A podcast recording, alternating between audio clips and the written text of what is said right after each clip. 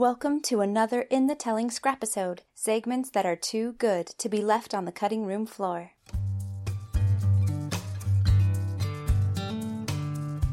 In this scrapisode, Luke Haueter talks about his experiences with creativity and anxiety. I think when you're a kid, creativity is just so intrinsically linked with life. But then as you get older, your relationship with it changes. And it's kind of at a point now where I have sort of a love hate with it just because everything leading up to creativity is terrifying. There's so much anxiety and just so much like in the pit of my stomach.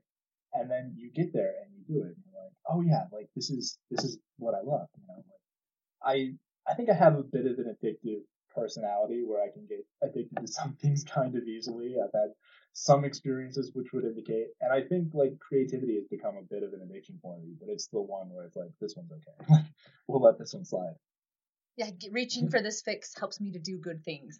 yeah, like I'm, I'm proud of what creativity does for me. I'm proud of what it does, you know, like, like I said, I'm just a thinker by nature. I love thinking about things. And when I think about things in terms of creativity, it's so much more positive than just general thinking. So, um, yeah, it's kind of just, you know, I, I, I feel like there have got to be other people who feel what I feel, especially at this point in my life where now on occasion my creativity becomes something for other people. So I think like the root of my anxiety comes from the fact that people listen to the podcast now. Like there are some people who listen regularly when I do stand up, I feel anxiety because even if people only paid two dollars to come see an open mic, they paid money. They probably got a babysitter. They paid money to come see me. Uh, you know, doing the play, even like the idea of like I have a whole cast who need me to show up and and do it, and directors who need me to commit and do my part, and then the audience that comes in and pays money again, like just sort of this idea of like there's a long list of people that you can't let down. Uh, and that's really kind of one of the things that starts really triggering my anxiety. And I've become hyper aware of it sometimes when I'm performing. I'm I'm mostly good at kind of covering it in the podcast, but there are episodes where listening I can hear it like I'm like on the verge of a panic attack or something. I'm like this, like it's mostly at the beginning. I always mellow out by the end, but yeah, there's moments of like this oh, this has to go well, like um, and just like thinking about that lot, it's been really on my mind, especially because I knew I was going to do this interview, and I'm like, this could be something interesting to talk about. Maybe if I can overcome my anxiety about talking about it. uh, and just one of the things I've really come to learn is just like, if it's worth it, you find a way to do it. Uh, Bill Hader from SNL. I'm a tremendous SNL fan. I have a history in sketch comedy and all these different things. So of course I just really looked at that as like an example.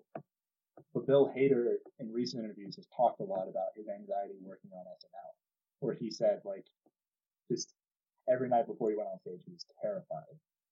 And it's really interesting when you would examine his stories because I feel like there's three points that if every creative person who suffers from anxiety hits, it helps a lot. I've kind of been trying to put it into my process and what I do, and it's been helpful. So like the first thing he says is, you know, he spends the first four years in agonizing pain doing this show until Lorne Michaels comes to him one night and says, Hey, you know that you can work here as long as you want, right?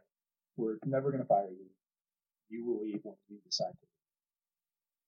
And that was it. He said that was the whole conversation. Like walked away. Uh, and then the next thing that happened was he finally like started seeing people about this and they actually started recommending things that work, like meditation and yoga and spending time with his wife before the show.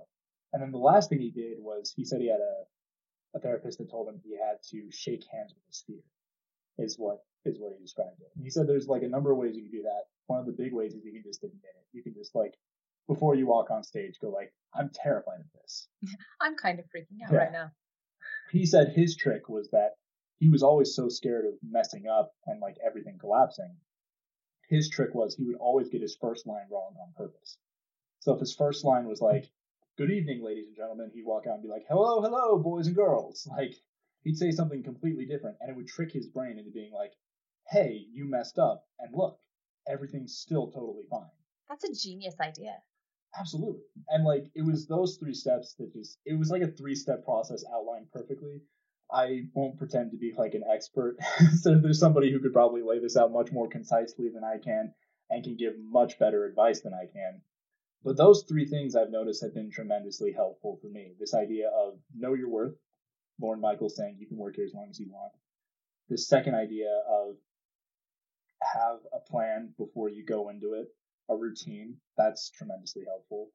And then that last thing, just shake hands with your fear, however you need to do that, whether you just say, Hey, I'm scared, or whether you need to mess up on purpose. Like, so those three things have been just so tremendous for me. And like I said, kind of knowing that I was going to do this interview, it's like, this is an interview for creative people. And I don't think I'm the only creative person who has this anxiety that they want to overcome. Yeah, I would, I mean, I would be tremendously shocked if it was even I mean, I know it's a stereotype and everything, but don't you feel like in the arts that there are just higher percentages of certain kinds of personalities and neuroses? yeah.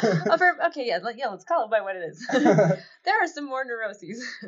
um, so yeah, obviously there's gotta be people who I mean, I know I get anxiety about certain things and, and I've I've not articulated like how to deal with it that way, but I know like that shake hands with it. I would just say that I I have to like name it and then decide what can I do to like uh, alleviate or control or like where is my influence and then I'll focus there as opposed to the thing that I can't influence.